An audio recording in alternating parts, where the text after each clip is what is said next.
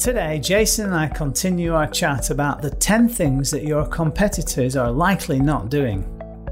In this podcast, we also go on and debate these elements, touching on Netflix and other platforms like those, and the techniques I use at the Hong Kong Visa Centre to differentiate ourselves from our competition and ensure that our customers have an amazing customer service experience.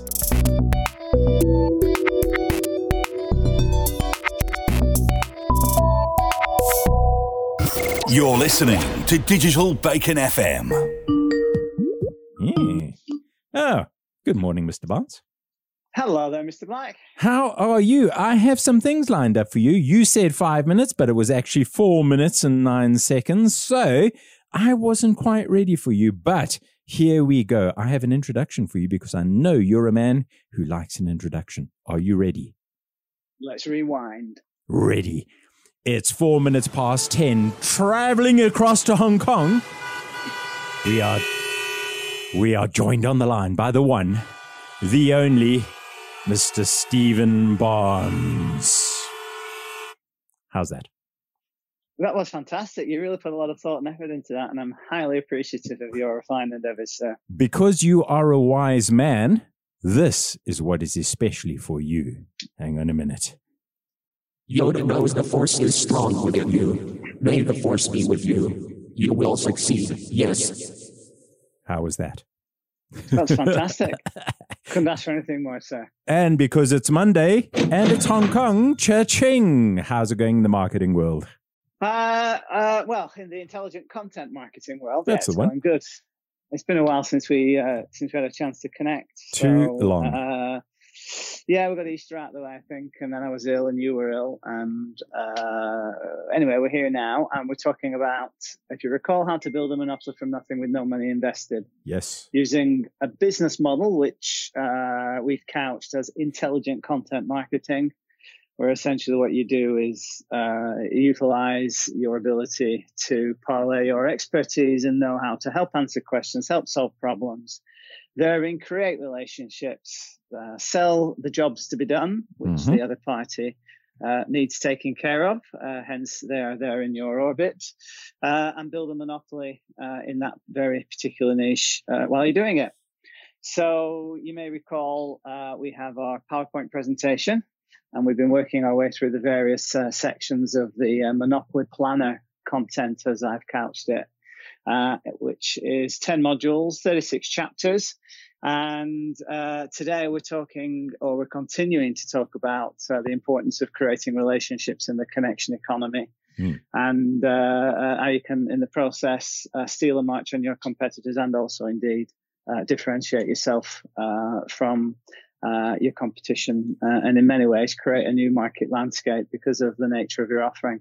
Okay, so I have a question for you on stealing a march on your competitors. If you have a look at what's Mm. happening now with uh, television, it's gone digital. Netflix were the ones that were pretty much first to market with that style of pay as you go. Once a month, you can, and then you can find lots of great content on their platform. But I see a lot of them are doing it now. You've got Showmax, you've got loads of others which offer a very similar uh, price based monthly fee what happens when there is only a limited amount of content and i suppose the content is unlimited and your people will be uh, you know they, they want to stick with hbo or whichever manufacturer or whatever producer of content there is uh, is is there a, a chance that the market becomes saturated with that and how many do you actually absolutely. subscribe to Absolutely, absolutely. Yeah. So the whole idea is that you know, in due course, what happens is that canned content will ultimately go on to be sort of like the, the equivalency of the dial tone on the telephone.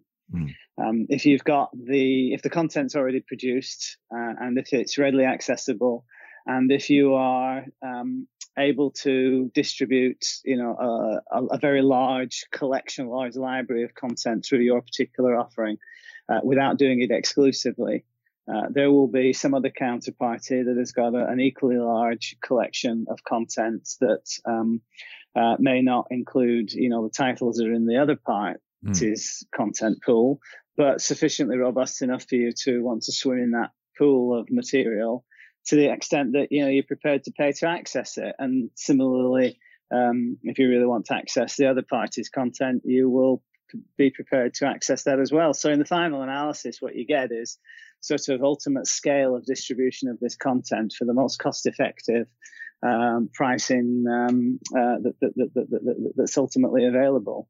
And uh, so yeah, eventually there's going to be sort of blanket saturation of, of certain types of content, but that's not the game, right?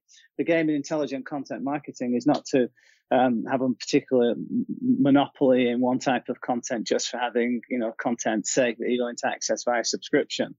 Uh, what you're doing is you're using that content to create relationships uh, and uh, ad- address a particular need that the marketplace has.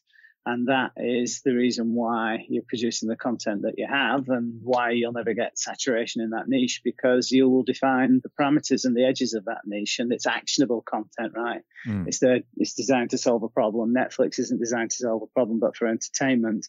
But, you know, on the connection economy with connection, ubiquitous connections, um, there's only so much attention to go around, and one can argue that in the connection economy, the only thing of any redeeming value is indeed attention, mm. uh, because uh, that's a scarce, a scarce and finite resource, whereas um, material to uh, consume your attention is uh, is ubiquitous and is in fact by no means uh, scarce. Yeah, one has to ask, will it be the death of television? And I say, you know, I doubt it because uh, television wasn't the death of radio and uh, the iPad isn't the death of people buying books?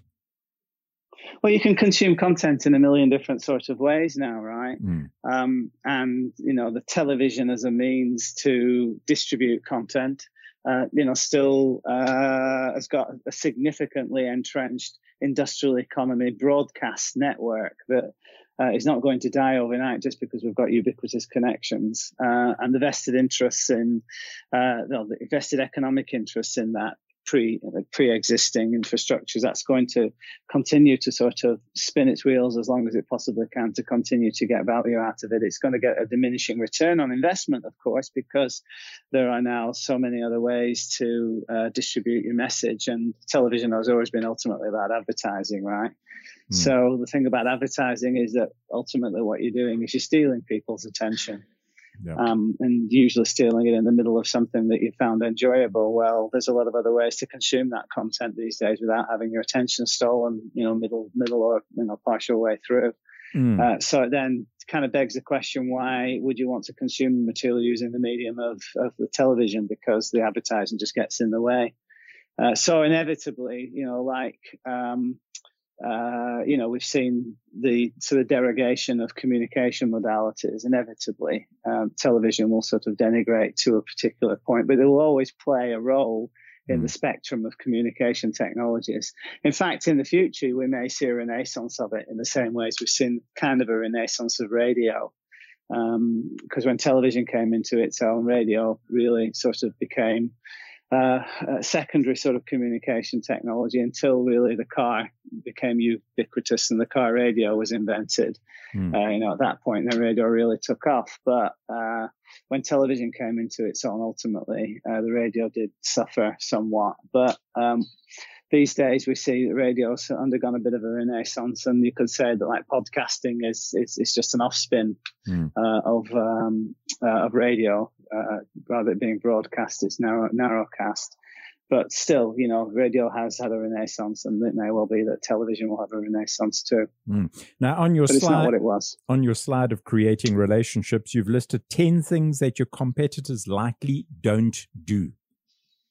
Yeah, so this is sort of in an effort to try to allow you to differentiate yourself from uh, from everything else that's sort of out there, and at the same time lay down um, sort of a mosaic of different sort of service components, if you want, or mm. experience manifestations, if you want, uh, that just give you your proposition a sort of a look and feel that uh, that could be said to be modern market rather than you know just a reflection of, of how the industrial economy is invariably made you know those solutions available to you.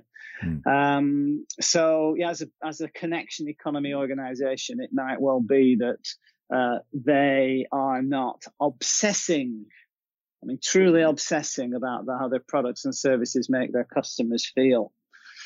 Um, I think we've discussed this before. Uh, you know previously, what we what we're always doing at the Hong Kong Visa Centre is we're, we're, we're, genuinely looking to try to make an impression on the client in some small way, um, knowing that you know a little effort can have you know significant impact, and we never we never seek to rest on our laurels. And uh, a couple of examples here is you know we have these mini chocolate sort of gifts called Kagi yep. uh, that we deliver to our customers, which yeah we've talked about.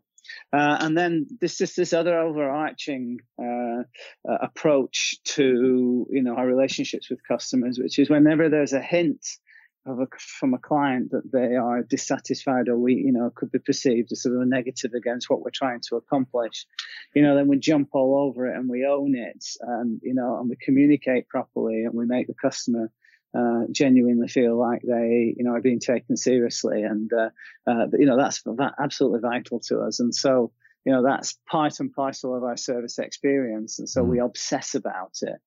Um, you know, what uh, what customer service experience comes to mind to you any time in the last, let's say, three months, Jason, where you came away from it and you felt, my goodness me, those guys, you know, really made an effort. Well, I can I can tell you a sweet and sour story about a book that I ordered from Amazon. I was very mm-hmm. I was very excited to receive this book, and it arrived in South Africa at 2 p.m. on a Friday afternoon. Uh, it took three days to get it from the States to Johannesburg uh, using an international company. Uh, it arrived and then it got stuck in some sort of book traffic jam, if that's the, the right way to describe it. I phoned them on Monday morning because Am- Amazon just said, right, it's now there. You need to deal directly with the courier company. So I got hold of them on Monday. And the frustration started with being put on hold and then listening to this company boasting about having 18,000 employees in 540 different jurisdictions. And then it took 18 minutes to answer the first phone call. Unbelievable. So Unbelievable. my first question to the person who asked the phone was uh, answered the phone. I said, "What's the point of boasting how many people you employ when none of them are answering the bloody telephone?" And he said, "Yeah." He said, "Well, we are a bit busy and we've got lots of problems to deal with. So I said, Well, I've actually called your problem line, and because it's taking so long, it means you've got lots of problems. So stop boasting about how good your company is. Rather just answer the bloody phone. Anyway, so yeah. Uh, we had that conversation, and then he said, "Well, your your your parcel was stuck in customs. It'll be released today. I can promise you that you'll have it in your hands tomorrow." So I said, "Well, that's all I really wanted was to hear somebody on the phone saying, Your problem has been taken care of, you get your book tomorrow. That didn't happen. It didn't happen the day after that. And it didn't happen the day after that. And I phoned every single day. And then Easter came along and they didn't work on Friday or Saturday or Sunday or Monday. On Tuesday, I phoned and said, Right, I've had enough. So I, I, decided I didn't want to phone and get put on hold for 12 to 15 minutes. So I phoned the local branch. And the lady there was outstanding. She said, Right, let me see if I can help you sort this out. So she got hold of Johannesburg and said, Where's the book? And they sent it to the wrong place, even after that. And it took two more days to get it. So I got hold of Amazon and said, You know, I don't mind buying from you. You guys are fantastic. Your follow up is brilliant. And, but this is the problem you restrict my choices in who I can use for courier services. And when they don't deliver, it reflects badly on you. And the guy mm-hmm. came back mm-hmm. and he said, You're absolutely right. He said, Here is some credit for you to get yourself some books. We will take it up directly with Aramex. He said, It's unacceptable that you're waiting on the phone for them to answer. And it's unacceptable. He said, Things happen. and I, I, I acknowledge that that shit does happen. Amazon resolved it perfectly. I'm still waiting for Aramex. Yeah. So yeah. a, a, sweet and sour story of the biggest retailer in the world being run by the richest man in the world, and their customer service takes it happens almost instantaneously, and they try and fix it as much as they can. But what do you do when they when when when they sell a product and then they rely on a courier company, but they don't give you a choice? If they if they said to well, me, "Would you like to use this one, this one, or this one?" I would then not use the one that was used poorly. Indeed, indeed. But uh, I think the, the, the, the, sort of great, the greater point in your example there, Jason, was that given how once Amazon knew what the problem was, they dealt with you. Mm. Um, the example being, look, you know, here's some credit for your account. We're so sorry you had to suffer this nonsense. It's clear that, you know, they, as Bezos has always said that they do, uh, they've obsessed about the products and services and how it makes your customers feel, right? Because Absolutely. Um, at this point, you, you're 100% on board with Amazon. And bearing in mind that, you know, one might argue that they actually have a monopoly position in terms of being able to retail stuff via the web and get it in your hands quickly at a cost effective price. You know, given that they are in a quasi monopoly, you know, situation, if you will, interesting how they've effected a positive act of discretion and kept, you know, uh, Amazon's good uh, name up through mm. the way that they've treated you. Well, um, here's the rub. Interesting, you know. Here, mm-hmm. Here's the rub. I, I like instant gratification. It, the the book that I wanted wasn't available on Kindle, so I had to get the original one. And I took yeah. the title of the book and I put it into Google and I tried to find if there was a copy available in South Africa. There wasn't one. So here I am looking for a book, trying to get it as quickly as possible. And the only place that I can find it is at the world's biggest retailer. So it wasn't as if I thought, well, I'm only going to deal with Amazon for a sense of loyalty. I, uh, you know, I've bought lots and lots of things from them. But my first and foremost thing was, I want the book. I want it now. Where's the closest place I can find it? And it happened to be on the other side of the bloody world. So Amazon have captured the market by just having everything available when you want it. Mm-hmm. Yeah, that's always been their mission, right? Yeah. And the, as, right. you, as, you, said, mm-hmm. you know, yeah. they they they um they obsess about doing it properly, and when they don't do it properly, they take it on the chin. Um, and yeah, you know, I, as you said in point two, you help people buy in and not just mm. buy. So I've bought into yeah. the concept of they do it right. When things go wrong, they make it right. Well, that's right. You just take the word straight out of my mouth in terms of moving on with this um, slide that we're dealing with, the 10 things your competitors likely do not do. Yeah, that's a fantastic example of how they've helped you buy in and belong. You know, they want you to feel part of the Amazon tribe. Uh, and they respect you for that because they understand uh, at the to the nth level of detail, you know, the lifetime value of a customer. Mm. So the loss of a lifetime customer, uh, the value of a lifetime customer versus the, you know, the cost of making you feel happy there and then by accrediting your account with some dough uh, trinkets over the over the uh, versus the cost of the of a lost customer over a lifetime. Sure. Um, and so they're being very smart about it. And and you know it wasn't um, it wasn't about the couple of dollars to buy a couple of extra books. It was more that I got a response and that somebody yeah. gave a shit. and isn't it, isn't, it, isn't it interesting when we're talking about attention being the um, commodity that really only carries any value? Well, from a customer service perspective, it's not hard ultimately if you've got marginal costs of, of delivering goods and services because you're, you're an e-commerce company. Mm. it's not actually very hard to invest in real human beings to answer telephones so that you know they can speak to other human beings and transact transact at the normal human being level of communication. Uh, it's not hard is it? It's only it's only these industrial economy behemoths who feel that customer service is just a necessary you know add-on or frustration or complication of, of selling their product uh, that you end up with the Telstra and the, um, you know, uh, what, what, telecom type, uh, you know, shenanigans that go on with customer service in so-called first world countries. What what I what I don't understand is why these companies are huge. These companies have people who manage people. They also manage experiences. They don't actually look at how their business runs from a customer's perspective. So I can bet you that not one of their people who follow up on this sort of stuff will actually have phoned their own hotline to see what happens. You know, you should have some sort of automated system when you've been on that phone for three minutes, somebody comes back and says, We're sorry to keep you waiting. We'll we'll answer your phone call as soon as we possibly can. In all of their recorded messages, there wasn't one single apology or one or one thing to say you're number 32 in the queue. Please be patient with us or leave your number and we'll phone you back. All it was was Mm. we are this big. If you'd like to buy any of our products, get hold of this or get hold of that. So it was all sales.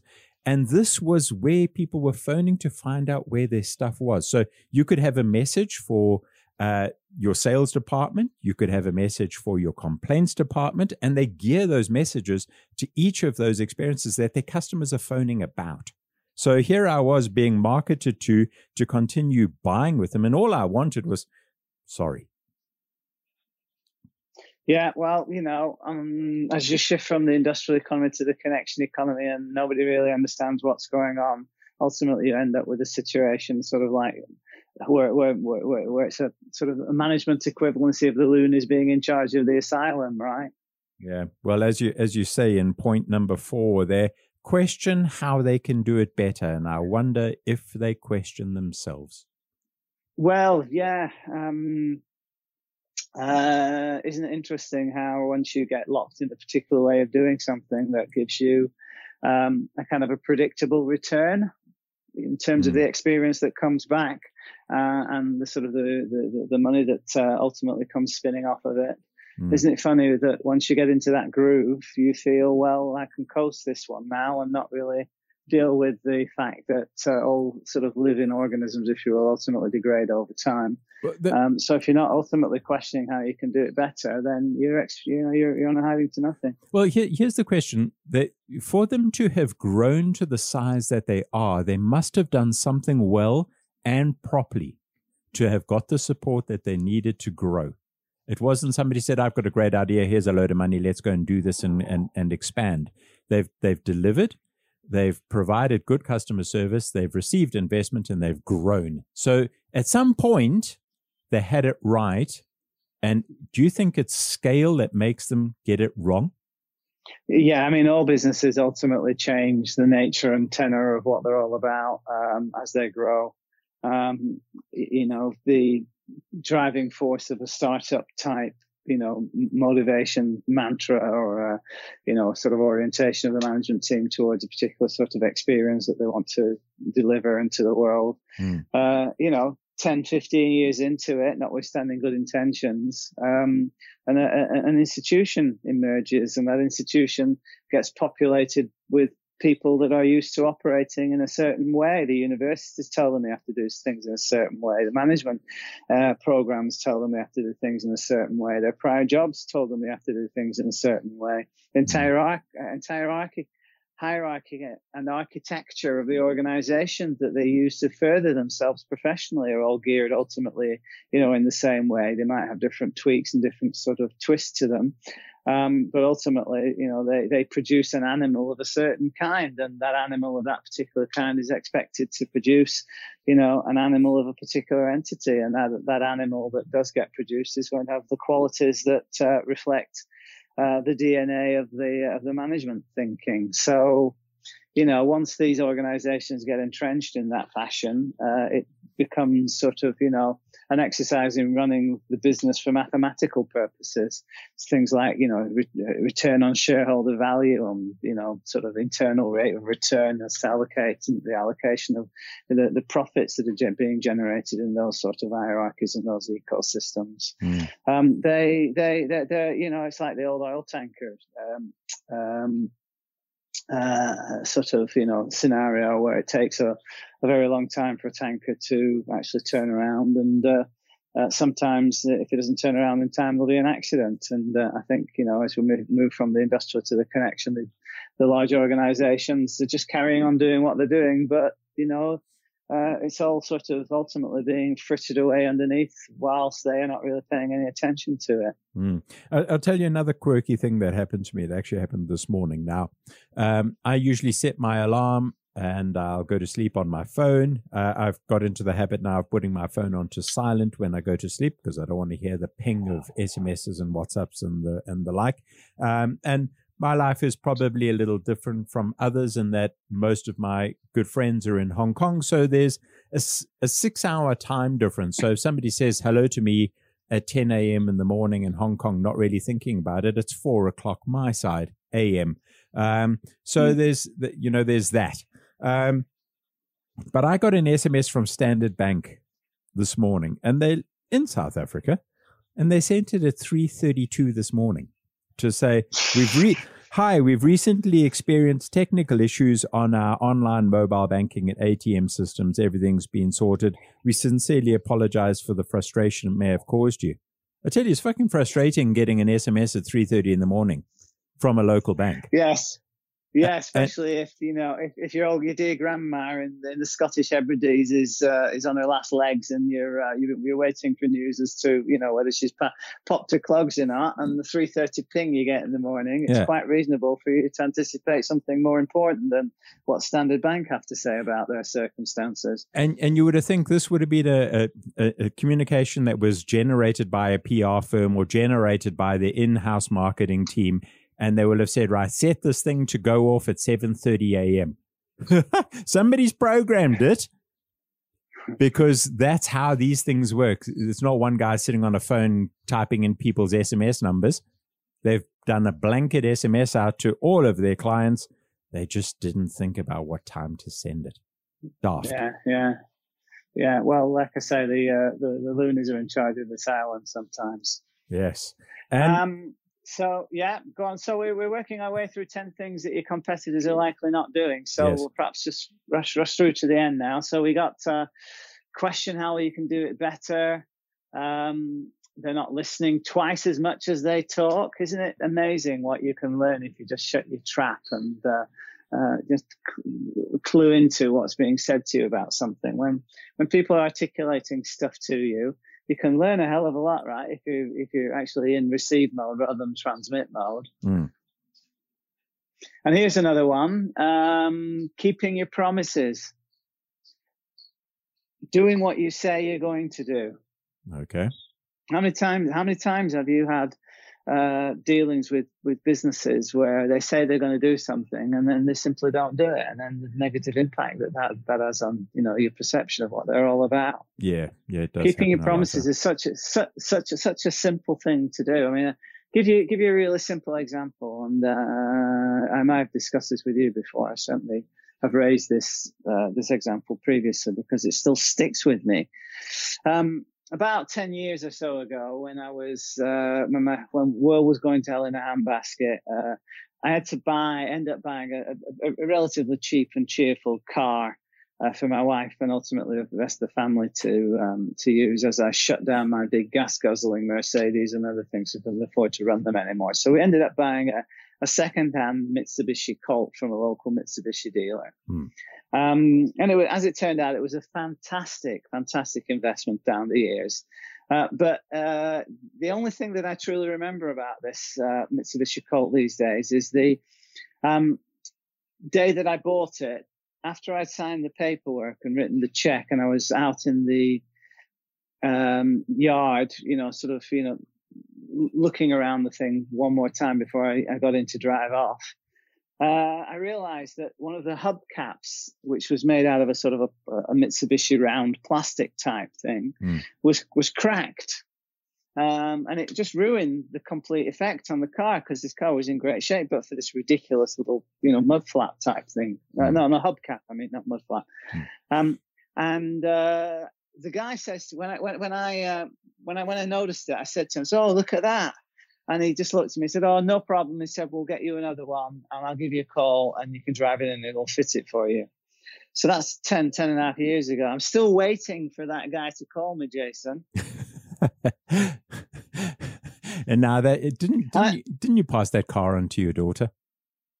Uh, yeah, and she drove it for two or three years and it got scrapped finally uh, about six months ago when uh, it had a, a bit of a breakdown. And, and my daughter, who was then responsible for its financial upkeep, needed, uh, she wasn't sure whether she could afford what, what, what ultimately was going to be a, uh, a potentially costly repair. So she decided to take the, um, uh, take the sort of the, the money that comes with uh, giving it to a scrapyard and uh, and solving that problem in one fell swoop. What are Uh, the, but yeah, so yeah, that's moved on. But I still remember. I'm still waiting for this guy to call me about the hubcap. He's probably dead by now. you, you to know, make a claim on the estate.